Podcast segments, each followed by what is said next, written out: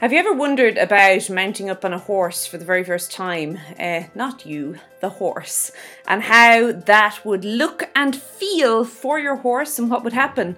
Well, we're going to be chatting all about that this week in Daily Strides. Hi there, my name is Lorna, and I'd like to welcome you to the Daily Strides podcast, where each and every week we take something to do with horse riding and we break it down into smaller pieces. These past few weeks, we have been working through the Starting a Green Horse or a Young Horse series where we've been taking a horse literally from being, I suppose, quote unquote, unbroken and uh, bringing him through the process of how you can then back him to become, well, a solid, upstanding individual that you can rely on and that's in I suppose, enjoyable to ride, and that uh, you can have a long, long, long um, lifetime of riding experiences with, and lots of fun along the way. If you are interested in joining us on the series, I'm going to let you know at the end of this how you can do that and follow along with us. But if your horse is more of an experienced sort of a horse, um, don't worry, there are lots of past episodes that you can listen to to help you get some sort of a plan and a goal for when you ride because well, I often find that is the biggest challenge that shows up with riders. Uh, they get on the horse, get into the arena, and just have not got a cooking clue what to do from there. And we will help you sort that out. Now, as I say, I'm going to let you know at the end how you can get your hands on all those to make sure you always have a plan and you're always, I suppose, making progress with your riding. But back to today, and as I mentioned, this is a series we've been doing on starting young horses, and Specifically, we are on week four, and week four is a big week. It's the week we are going to actually get into the saddle. So, up to now, we've been taking things very slow, very steady, uh, making sure that your horse is happy and that he understands the process. He feels confident in himself. We've been working specifically on relaxation and making sure that we don't lose that in his work. And then, more recently, also on balance and developing a little bit more balance um, in his way of going. So, as when the rider gets on, he has a little bit of a, I suppose, a foothold that he can work from and a reference point that he can then move on from. So, how do you start introducing a rider? Well, first and foremost, you must have your homework done. It's really important. I find that depending on your horse, you can actually introduce a, a rider earlier than this, or it might take a little bit longer. It does depend on the individual horse and also the specific set of circumstances that you're going to be working around regarding time and facilities and things like that. But before you even think about putting a rider on, you're going to have to call on your trusty helper again. Now, you can find two helpers for this, even better. And the reason is is because when we are working with horses, we like to, I think it's important to develop good habits from the get-go, okay? So you kind of you lay down the rules. You say this is how it's going to be, this is how things are going to look. And one of the very basic rules is that your horse stands still when you mount up. If you ever tried to mount up on a horse that keeps walking around, it's the most frustrating and annoying experience. Um, it's not enjoyable. And yeah, I think for you or the horse, it ends up everybody gets pulled. And by the time you actually get into the saddle, you're in a little bit of a tizzy about how to do things. So um, having somebody on the ground whose sole job is to just reassure and talk to the horse, but hold the horse still is really important. Now, we're talking about holding the horse still. I want you to keep in mind that when you initially get on, so for the very first time, and often for the first maybe few weeks, um, your horse is going to have to try and, I suppose, recalibrate in his head how he is going to remain balanced. Because remember, having a rider on board is something totally different to him, okay? And because of this, you might find that he does take a step or two or three or four. Now, he generally won't go in a straight line. That is what the, the person is there to, your helper person, helper person number one, is there to do, to, to make sure that he's not actually walking as such, okay? However, they also need to understand that there is a point where your horse might take a side step, he might just take a step forward, and all the while to keep in mind that he is doing so in order to keep his balance and to shift his balance in order to or shift his i suppose his movement his weight in order to remain balanced okay? So that's really important. Now you might also find that before you even try and get up it is really beneficial to start working with your horse on something taller. Now, this sounds really strange, but very often it is when the rider gets a leg up or when the rider stands on a mounting block, some horses get a little bit well, uncomfortable with that feeling. Remember, the horse is used to seeing the world a certain way. And that way generally involves the rider being uh, either level or slightly below him, okay? Now, all of a sudden, this rider has grown quite a bit taller and is suddenly above him.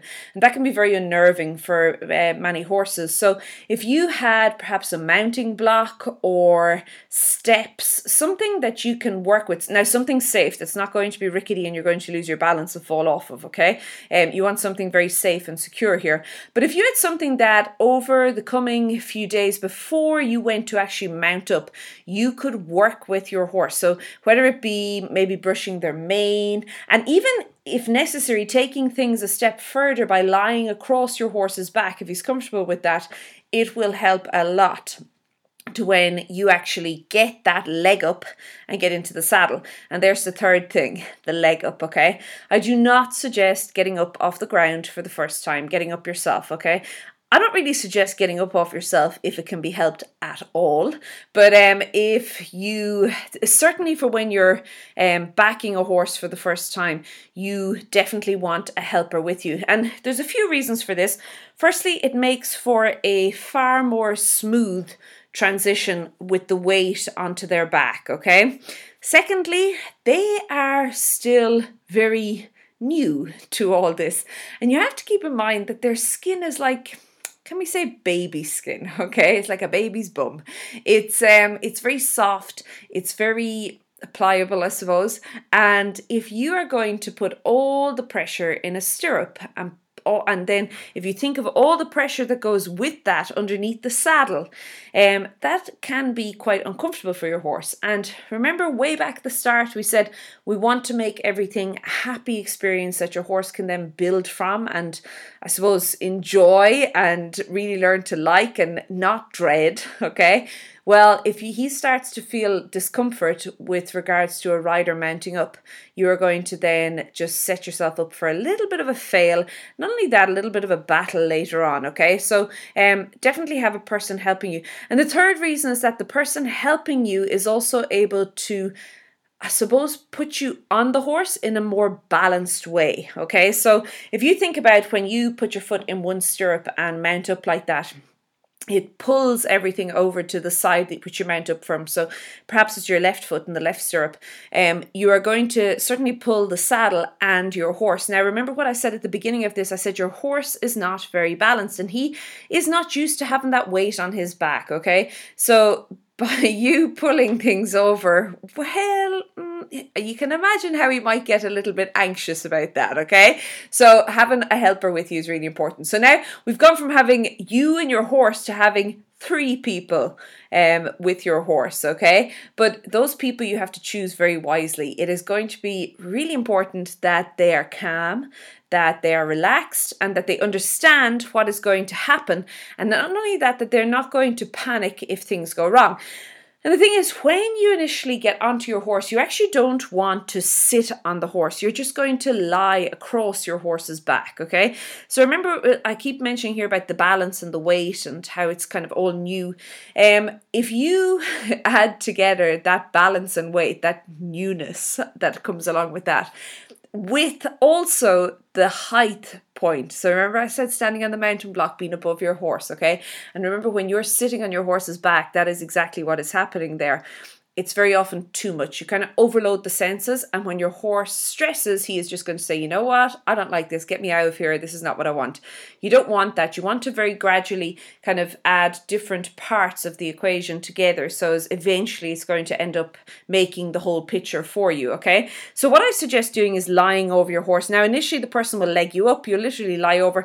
So your tummy area, suppose it's your tummy and your chest, if you can imagine, uh, lower chest. So, um, kind of just below uh, your ribs, that area will be on the saddle. And by just lying there for a few seconds, talking to your horse, allowing him to become very used to the fact that the voice is coming from a totally different area, and also the weight, um, and then just gently, without any fuss, sliding off. That is really important. Okay, so I would do that a few times with your horse, um, and then later you can build it up. Um, and uh, of course, depending on how your horse reacts to this whole situation, you can build it up to uh, actually having your your helpers your your people on the ground leading your horse around the lunge ring with you lying across the saddle. And it sounds a bit strange but um it just allows him to again get used to the fact that there's a weight and also used to how he's going to distribute his weight in order to keep both of you balanced while he is moving because things are all different. He needs